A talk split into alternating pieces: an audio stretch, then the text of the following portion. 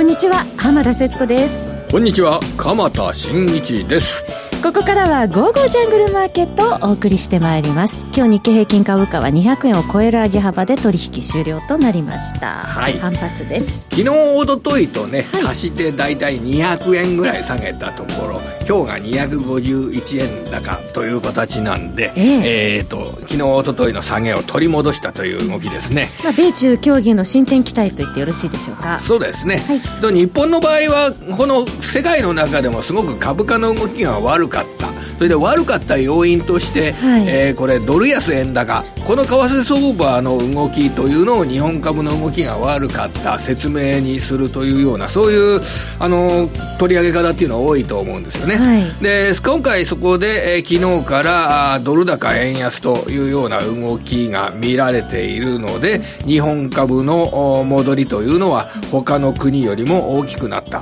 というふうに捉えるのが一般的かと思います、は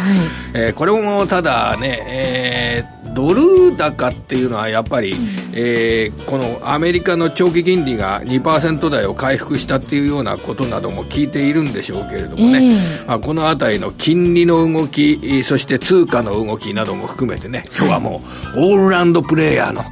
アメリカ株から日本株、えー、通貨の動きまで全てカバーしていらっしゃる方のゲストにお迎えしておりますんでね、はい、非常に楽しみに私としております。マーケット全般後半で伺っていきたいと思います。はい、お楽しみになさってください。それでは早速進めてまいりましょう。この番組は投資家の位置を全ての人に投資コンテンツ e コマースを運営する「ゴゴジャン」の提供でお送りいたします。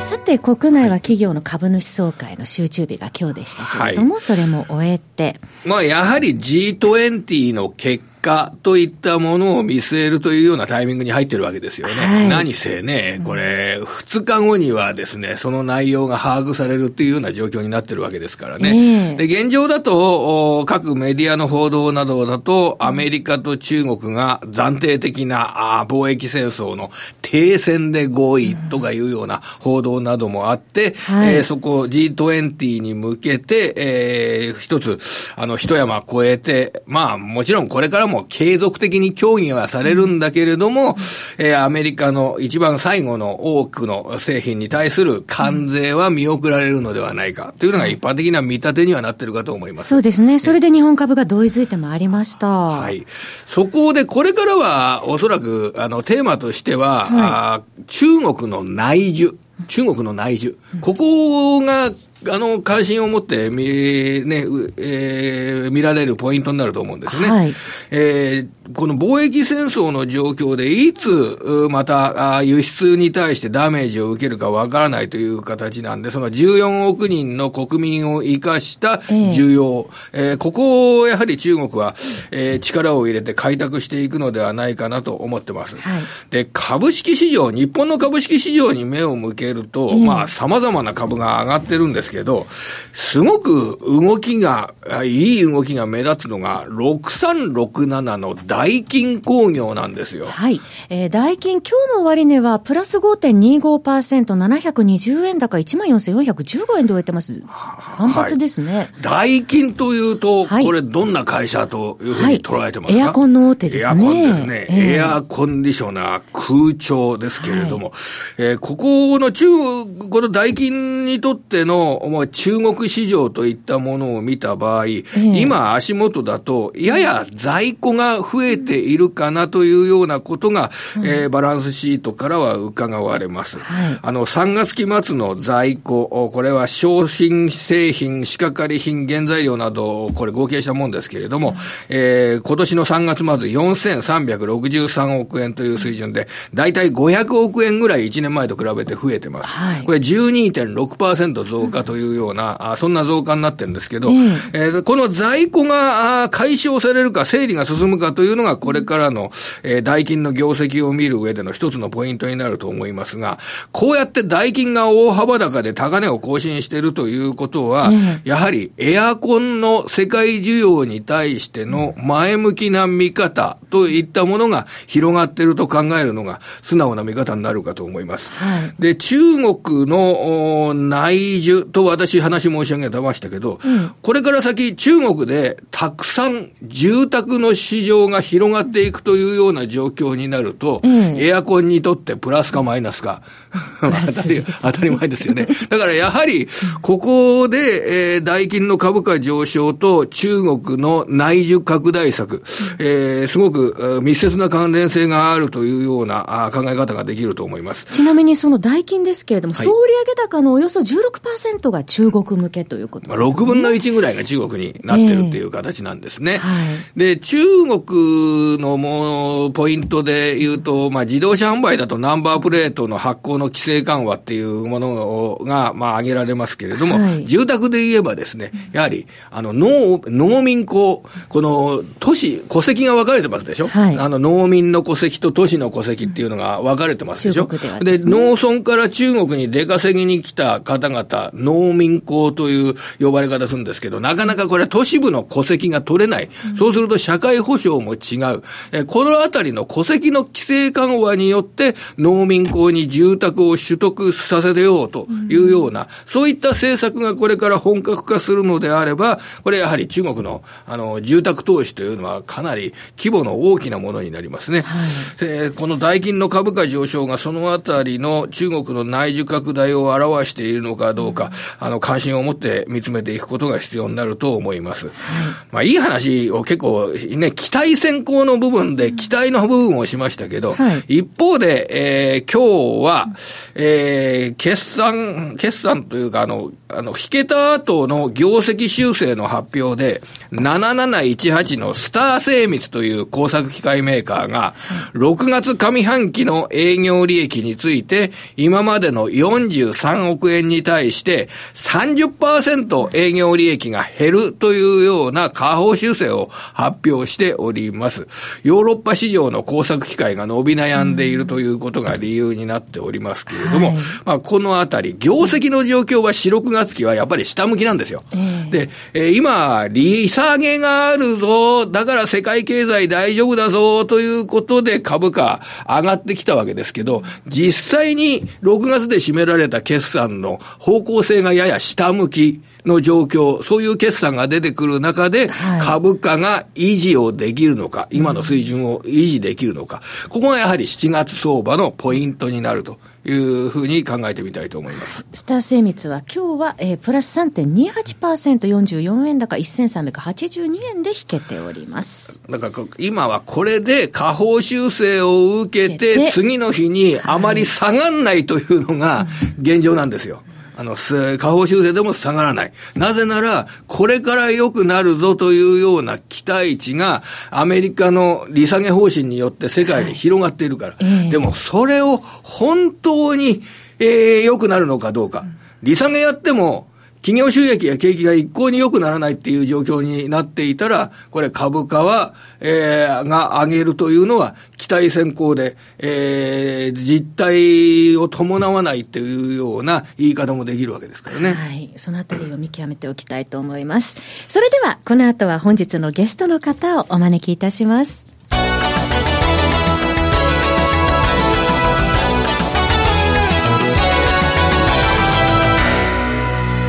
第4週はこの方です。エモリキャピタルマネジメント代表、江森哲さんです。江森さん、こんにちは。よろしくお願いいたします。さて、米中首脳会談で貿易交渉進展するかもしれないという思惑にわかに強まってまいりまして、日本株同意ついてますが、江森さんに伺いたいのが、そのアメリカの無入信財務長官、昨日の発言ありましたけれども、はい。はい、これ取り沙汰改めてされてますね。うん、あの、無入信さんっていう方がですね、えー、どういう人なのかをですね、皆さんいかによく知らないかっていうのはね、はい。昨日露呈しましたね。はい。それは面白いです。そこ、うん、その切り口。あの、ぜひ、あの、教えていただけますでしょうか？無入信大財務長官がですね、まあ、就任、まあ、トランプ政権になって就任されてからですね、彼の言動をずっとフォローされている方はもうお気づきだと思うんですね。はいどういうことかというと、彼が、まあ、例えば為替のに関する発言をしたりですね、まあ、今回もそうなんですが、うん、ほとんどすべて逆になってます。で、ほとんど影響力がない。で、場合によっては、あのー、まあ、結果として嘘のことを言っていたと。いうことも多いです。昨日の発言だと、協議は90%まで進んでいるということです、ね、うん、これ、本当かどうかわからないですね、で私は過去の彼の言動、発言を見てて、えー、あまたかと、またやらかしたなというのがあの本音です。まあ、それであの夜、アメリカの、ね、株価指数先物の、えー時間外取引なんか上がってましたけどね、はい、まあ面白いなと、やっぱりまだまだみんな知らないんだなと、理解してないんだなと思いましたね。それはあの財務長官があしっかりした情報を把握していないという。そういうことなんでしょうか、まあ、彼自身がそうなのか、政権がそうなのか分かりません、はい、まあ、そういう役割を彼がやってる可能性はある、分かりませんけれども、少なくとも彼が今までやってきた言動と結果を見れば、そういうまあ、回答に私はならざるを得ないのかなとは思ってますね。ただ単に希望的観測を述べたにとどまる。とど、まるでしょうし、あのまあ、彼がそこまで、ね、ちゃんと発言できる権限があるともとても思えない、はい、まあ、彼の発言聞いてると、とても金融のプロには見えないわけですよ。まあ、はっきり言って、まあ、ゴールマン・サックス出身らしいんですけどね、ヘッジファンドにもいたらしいんですが、まあ、為替とかいろんな見解見ててもですね、え？って思うことがね、非常に多いんで、私は正直信用してません。はいまあ、今ですね、マーケットではこの米中首脳会談に対する思惑で盛り上がっているところなんですが、江森さんはこのあたりは冷静にご覧になってもともとですね、これ、市場の期待も全くなかったんですよ、はい、なかった時点で私はこれは期待した方がいいというふうにずっと言ってました、うん、で昨日ムジンシンさんがそういう話をしてきたので、まあ、逆にもう全く期待はしないようにしてます、今、うん、もう完全に中立に見てますね、まあ、あの結果が出れば、まあ、それに対して、実際どうなのかと見極めてですね、はい、その本当にその合意も何もなかったのか、あったのか、えー、まあ、あった場合はどういう内容だったのか、うん、なかった場合は、じゃあ、関税は実際3000億ドルどうなのかとか、まあ、それを精査精査した上で考えたらいいと思いますね、はい、はい、株価水準自体が、アメリカの株は、6月ももうね、終わりになりますけれども、1か月間で、えー、かなり水準が上がった、はい、水準が上がったところでは、強気にならない方がいい。あまり調子に乗らない方がいい。これが、素直な言葉としては、江森さんの今のスタンスでしょうかね。はい。あの、まあ、これメールマガジン取っていただいた方、皆さんご存知で、まあ、あの、うまくいってらっしゃる方多いと思うんですが、5月の末から6月の頭、はい。S&P500 でいうと、ね、2750ポイント割れたんですね。うん、で、この2750ポイント以下は買いだと。いう話を実はしてました。そうでした、ね、まあ、それいろんなあの、まあ、データとですね、まあ、市場の動きから、まあ、そういう判断をして、はい、まあ、私自身も当然運用の中で、まあ、あの、買いましたけどね、まあ、今回、あの、もうほぼピークで、2700、あ、2940、50ぐらいで、まあ、売れてますから、はい、まあ、相当今月は高いパフォーマンスが出たんですが、7月以降ですね、どうなるのか、ちょっとこれ分からなくなってきたなというのが本音です。というのは、あの、上がり方が非常に早い。で、あとは、あの今出てる市場の PR ですね、S&P500 の、はい、もう18倍近いんですよ、17.6倍まで来ちゃってる。はい。18倍っていうと、2008年、2018年の1月に株価が1回ピークをつけて、はい、その後2月入ってから大暴落した、そこの水準なんですよ、実は。はい、ということは、ここからもう一段株価を上げるためには、企業業績がかなり良くならないと、まあ、吸収できないというか、あ認められないというか、まあ、かなり割高なところまで来ちゃってる、ということなので、これ、市場の期待が相当入ったとしても、結構上はもう見えちゃってるなと、まあ、3000ポイントぐらいっていうのはね、勢いがついて、可能性としてはゼロとは言いません、言わないけれども、まあ、売り場探しになってしまう可能性がむしろ高いということなので、私は今、ちょっと中立から若干弱めに見てますね。はい。あの、PR が、アメリカ株の PR が上昇した要因としては、えー、利下げによって、それで、えー、株価に投資する上でのハードルが下がった。利下げ期待によって、えー、株式の魅力が上がった。こういう考え方で、良かったんでしょうそうでしょうね、おそらくですね、これ、あの今年1月からずっとですね、もうメインの機関投資家は、全ほとんどのその大手の方は株を落としてるんですよね、株のエクスポージャー、まあ、ポートフォリオから落としてるわけですよ、でみんな債券に行っちゃってる、で株買ってる人、実は非常に少ないんですね。もうこれあの、例えばバンクアメリカメルリンチの月間調査なんかでも、もうはっきり出てるんですけど、リーマンショック以降で過去最低の株式投資の比率になってるわけですよ。はい誰も買っていない。だけど指数だけ上がっちゃったと。あれあれまずいよと。いうことで、1回4月買ったんですが、結局高値買っちゃって5月暴落しましたよね。はい、で、今回も多分買ってるはずなんですよ。ということは結構ロングになってる可能性がある。はい、となるとまた上がらないですよね。で、そこで例えば米中の話がうまくいったっていうところでですね、これ買い付いちゃうと、結構悲惨な可能悲惨なことになる可能性が結構あるんじゃないかなと。いう水準に来てるのは、まあ、角度的には結構高いかなと思ってますね。あそうなんですね、そうすると江森さんのお話ですと、まあ、S&P500、えー、今月は市場高値更新しましたけれども、はい、ロングは一旦解消。まあ解消して、ね、まあ今週末ね、はい、えー、週末、月末、四半期末ですから、はい、まあアメリカから見てもですね、非常に重要な月ですんでね、はい、あのそういう意味ではポジションあんまりこう持たないでですね、えー、G20、米中首脳会談の結果を見た方が、まあ心理的にはね、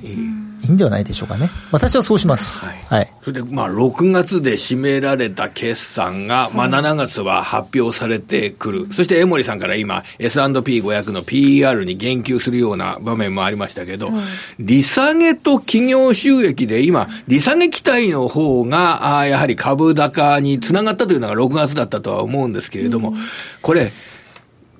信じちゃって、ここからも利下げさえあれば株価は下支えするっていう考え方で大丈夫なんでしょうか？それとももう、そろそろ企業収益自体を直視して、株価がその企業収益を移して下がるような場面にも備えた方がいいのかどうかというと、どんな展開になりますかね、これ。ですね、あの、まあ、1990、まあ、95年以降でいいですかね、アメリカ利下げをしたのはまあ4回あるわけですよ。95年、98年、あと2001年、2007年ですね。で、2000、えー、あすみません、95年、98年のパターンっていうのは、もう株がそのまま上がりはじ、上がり続けたんですよね。まあ、これ、昨日かなんかの日経新聞にも出てましたけれども、いわゆる予防的な利下げだということで、市場がポジティブに捉えて株が上がり続けたと。はい、まあ、かたやじゃあ01年、07年っていうのは、まさにハイテクバブルと、えー、サプライムショックの、まあ、問題があって、まあ、両方ともその利下げをしたんだけども、それはもう手遅れで、まあ、むしろその経験悪くなって株が下がったので利下げしましたってパターンですよね。じゃあ今回どっちなのかって言われると、これ非常に難しいし、あとはその市場関係者から見れば、経験悪くなってないんだから、今の利下げはおそらくその95年、98年と一緒でしょと。ということはもう一回ここから株価が上がるんだっていう、こういう論理になりやすいわけですよ。果たしてそうかなと。ちょっとやっぱね、冷静に考えた方がいいかなと思ってますね。ここからアメリカの株だけですね、まあ上がる可能性はゼロではないと思います。もともとアメリカの大統領の3年目としては結構強いですからね。とは言いながら、今年の株価の発射台って S&P500 というと2500ポイントなんですよね。はい、結構上がっちゃってるんですよね、もう。ここから下がったって、まだ年初来でプラス維持できるわけですよ。はい、例えば2750ポイントだって、まあ10%ぐらいプラスなわけじゃないですか。結構高いですよね、10%だと。はい、ということは、意外にここから下がったって、おかしくはない。理論的に。って考えると、今、その、市場の背後で積み上がっている企業の債務、はい、まあ、例えば CLO と言われる金融商品とか、ああいったものはですね、何かの表紙で金利が上がることによって、バーストしちゃうと。うん、こうなった場合にですね、これはね、結構今ね、金利が低い前提で皆さん債券投資されてますから、ハイルド債もね、もう最高値じゃないですか、もう。はいこれがね、バーストしちゃった時にはね、手つけられないですよね。だ全部売りになっちゃう。うん、でそのあのリスクをやっぱ考えると、うん、あの金利が下がったから、じゃあそれで企業業績が良くなって、株買えるかっていうと、まだそんなにその楽観的になれる状況ではないんではないかなと思いますね。そして一方、えー、日本株ですけれども、えー、まあ、商いが薄い状態続いておりますけれども、昨日国会会期末で、結局、江森さん、日本の選挙は、えー、衆院選なしで参院選のみということになりましたね。がっかりです、これは。私はあの7月、日本株が上がる条件の最大のポイントとして、衆院解散を置いてたので、これがなくなったっていうのが、昨日決まった瞬間に、あもうこれはもう難しいねということで、もう上に行かない前提で、7月考えなきゃいけないなというふうに切り替えました。はいまたあの日米安保条約の破棄を示唆するトランプ発言の影響を受けトランプさんのあの発言はね、まあ、もう私はどうでもいいと思いますけどね、あんまり信信用性、信憑性がないので、株式市場ではね、はい、防衛関連銘柄がにぎわっております、まあ、急に円高になったりね、してね、はい、ちょっとびっくりしましたけど、えー、これねあの、基本的にはそうすると、アメリカの株に、えー、ついていくような日本株という捉え方をした方がいいんでしょうか、まあ、さ上がるときはゆっくり上がって、うん、下がるときは、えー、結構きつく下がるっていうんでしょうか。の、パフォーマンスがアメリカと比べると相対的に良くないですよね。そうですね。この動きは続くってことでしょうか、これ。そうなるでしょうね。まあ、で、下がるときは大きく下がると。はい、7月はちょっとね、私が想定してたのと違う形になってきちゃってるんで、ちょっと私も考え直さなきゃいけないなと思ってるんですが、こと8月に向けてのですね、考え方、これはね、一切変わらないんですよ。つまりですね、これ8月はですね、日本株はかなり悲惨な下げをまあ、になるんではないかなと。株安方向で。はい。あの、懸念してまして、はい、あの、これはもう当然円高を伴いますね。で、今、円少し戻ってるじゃ、あの、ドル円戻ってるじゃないですか。108円台飛び一線ですね。そうですよね。はい、で、これはやっぱり、あの、つい、この数日間、結構下がりましたよね。はい、ここでね、やっぱりずっと溜まっていたドルロング、まあ、つまりドル円のロング、円のショート、まあ、ユーロもそうですね、はい、ユーロのショート、これ、かなり巻き戻し入りましたね。106円台の70、106円70銭台の半ばが、そうですよね、ね。これ、相当投げが出まして、ドル円は。これで一回とりあえずポジションが相当軽くなったので、はい、もう一回まあやり直しになっていると。いうことですから、まあそんなすぐにですね、どんどん円高にはなりづらくはなってる、これはもうおそらく間違いない。はい、あとは、まあ海外の情勢と、まあ8月以降ですね、これ、下がるパターンがですね、実はあの、これ、メルマガ読んでる方はですね、実はご存知なんですけどね、あの、あんまりね、ラジオで言うとね。いやそれは、できる限り言ってください、ね、お金払ってね、えー、買ってらっしゃる方にちょっとあれなんですけども、まあ、8月はですね、私がいろいろ調べた限り、はいえー、10%ぐらい下がるのは過去の平均的なパターンかなというのが実はデータで出てきちゃってます。なので、7月は、まあ今衆院選なくなったって話ではあるものの、はい、えー、8月の下げに、まあ、対してっていうんですかね、まあ、備えるのが7月の、まあ、準備の月になるのかなと、まあ、こんなふうに考えてますね。はい、あのドル円相場について、まあ、為替相場と言ってもいいんですけれども、今の材料になってるものっていうのは何なんでしょうかね。よく金利差ですとか、あるいはリスクオン、リスクオフの時にドルが買われたり、売られたりするんですとか、いろいろな、あの、その時によって、あの、テーマがあるかと思いますけれども、為替相場については、えー、これから何を重視して、あの、投資の参考にすればよろしいんでしょうか。これまあ、これまでは、あの、やっぱりアメリカの利下げ期待ですよね。で、ドルが売られて円が買われていたと、はい、でこれが一回巻き戻りましたから、はい、ただ7月の30、31でまた FMC があります、はい、でここで利下げ、まあ、今、確率100%になってますけどね、まあ、実際に利下げになれば、これあの、先ほどお話ししたように、過去の利下げのパターンでいくと、ドル円は相当下が下がる可能性が高い。うん20円ぐらい下がっちゃうかもしれない。まあ、それ20円下がると。下がってるんですよ、過去ね。20年。20円。90円割ってもとか、そういうような話ですか、ね、105円とか100円の話じゃないですよね。うん、本当に利下げに行けば。80円ぐらいっていうのもう一回あるだろうし、まあ年末日経平均私は2万円割れはもう100%間違いないと私は個人的には思ってますから、はい、あの、やっぱり7月の売り場はやっぱり逃さないようにしなきゃいけないなという前提で見ていくと。まあ、これからあの日米通商交渉が始まりますよね、えー、これは日本にとって何もいいことがないので、プラスの結果が何も出ませんから、はい、これはあの株価、円にとっては非常に厳しい、まあ、円にとって厳しいっていうのは円高という意味なんですけどね、にならざるを得ないので、あのまあ、そうならなかったらもう、もうよっぽど運がいいと。まあそうならないでしょうね。ねこの選挙の後、あの、相撲トランプ大統領が見た時の、に来日した時ですね、はい、選挙の後にその話をするということ。選挙前には、あ心臓安倍しないぞ。で、それをで貸しを作ったというような、そんな捉え方になるわけですからね。そうすると、選挙後のトランプ圧力が相当激しくなるとか、そんな構図になるわけでしょう。まあ一応その同盟国だからっていうね、まあちょっと気の緩んだところもあるのかもしれないけれども、はいもう一つやっぱり考えなきゃいけないのは、消費増税ですよ、はい、これでですね、よくなるわけないですよね、景気が。もうすでにだって指標はもう悪化してるのを政府が認めてないだけで、みんな知ってるわけですよ。はい、もう安倍さんと茂木さんが口に出さないだけで、もう腹の中でまずいね、まずいねですよ。もう相当焦ってるはず。これで消費増税も撤回できなくなっちゃったんで、これで景気よくなるわけがないから、日本株は上がらないでしょうね。駆け込み需要もないですしね。ないですからね。えー、えー、で、年金問題でしょ。お金誰も使わないですよ、これ。もうせもうこれ政治のね、大失態ですよ、今回。はい。先行き、特に日本株は厳しく見る。ということが、あの、大前提。まあ、アメリカ株と日本株は別物だというふうに考えることがまず大事です。はい。で、森さん、あの、まあ、原油、金、はい。あるいはビットコイン、このあたり、ぜひ、ご解説の方、残りの時間ビットコインはね、私もね、全然わからないのでね、まあ、安易なこと言えないんですけどね、はい、まあ、やっぱり、お金の行くところがないってことなんでしょうけどね。行き場がないという状況、ただ、金はね、やっぱり、あの、アメリカの利下げ、はい、え金利が上がらないということで、やっぱり買い安心感出てきた。これは間違いないですよ。やっぱりコストが下がりますから、まあ、ただね、これ、1400ドルまで来ちゃって、ちょっと早いですね、スピードがね。10ヶ月ぶりの高値ですはい。ですから、少しやっぱりスピード緩めた方がいいのかなと。ただね、過去利下げをした時の比率でいうとですね、はい、これ1400ドルじゃ止まらないっていうのはですね、一応数字上出てきちゃってるんですよ。はい、それこそ1800ドルとかね。はい、なので、あの、一旦この相場落ち着いたところではですね、もう一度やっぱり買いを考えた方がいいかもしれませんね。はい。金は強い。金は強いと思いますね。ならざるを得ないでしょうね。原因は60ドルちょっと手前まで来ました。この1か月下がってから上がるというような、そういう動きになりましたが、今の位置はいかがですかね、油については。WTI 原油でいうと、やっぱり60ドルっていうのが非常に重要な節目になってます。これはあの、いろんな節目があってですね、チャート上の節目でもあるし、心理的な節目でもありますよね。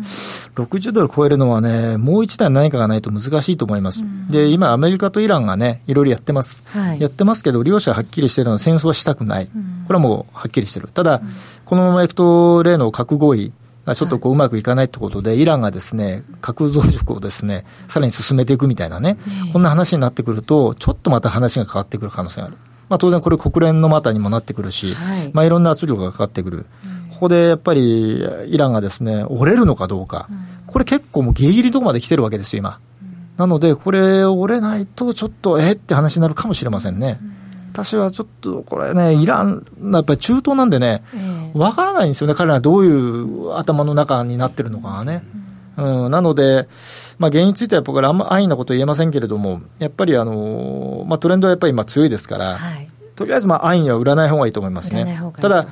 まあ、買ってる場合は少しポジション減らしながらですね、あの利益を確定しておいた方がいいかなと私個人的には思ってますね。ちなみにアメリカの国内の今石油の在庫状況ってどうなってるこれね、この間まではね、じゃぶじゃぶだったんですが、はい、今週発表になったですね、原油在庫がですね、もう異常に減っちゃったんですね。もう1200万バレルも減っちゃって、はい、えーって感じだったんですよ。えー、これで一気に需給がですね、かなり改善しちゃったんですね。はそれで、昨日一昨日ぐっと上がってますから、えー、まあ、もう一回この傾向が続くようであれば、うん、あやっぱり例年通り戻ったねということで、下値は支えられる可能性があるということになりますね、はい。はい、そうすると、一旦60ドル超えてきたら、またこれはね、また違う相場になります、相当上にいっちゃうと思いますね、ただ、これはハードル結構高いと思います。はい、はいということで、えー、商品についても伺ってまいりましたけれども、はい、先ほど江森さんのお話で、お金の行き場が今ないんだよというお話ありましたけれどもね。あそうですね、個別企業の物色などについても、ね、今、決算発表の少ない時期で、人気になった株がどんと買われるような、そんな傾向がありますからね。はいえーはい、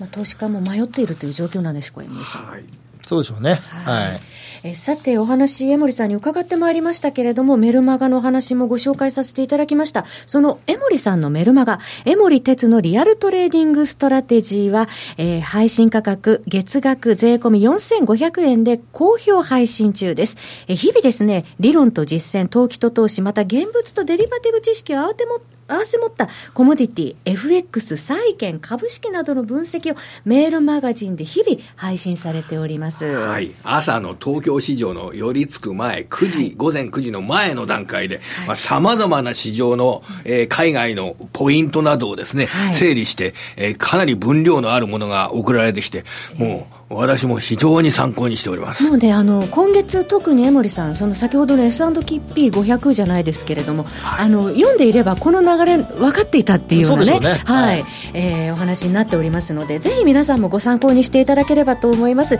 皆さんでエモリテスのリアルトレーディングストラテジーでトレード成果をどんどん上げてまいりましょう詳しくは番組ホームページの「ゴゴちゃんトレードサロン」のバナーをクリックしてください本日のゲストは江森哲さんでした江森さんどうもありがとうございました。ありがとうございました。そろそろお別れのお時間です。はい。えー、明日も頑張っていきましょう。はい、今日は江森さんからいい話聞いてね、えー、明日の材料を得られたんじゃないかと思います。それでは皆さんまた来週。この番組は投資家のうちを全ての人に投資コンテンツ e コマースを運営するゴゴちゃんの提供でお送りしました。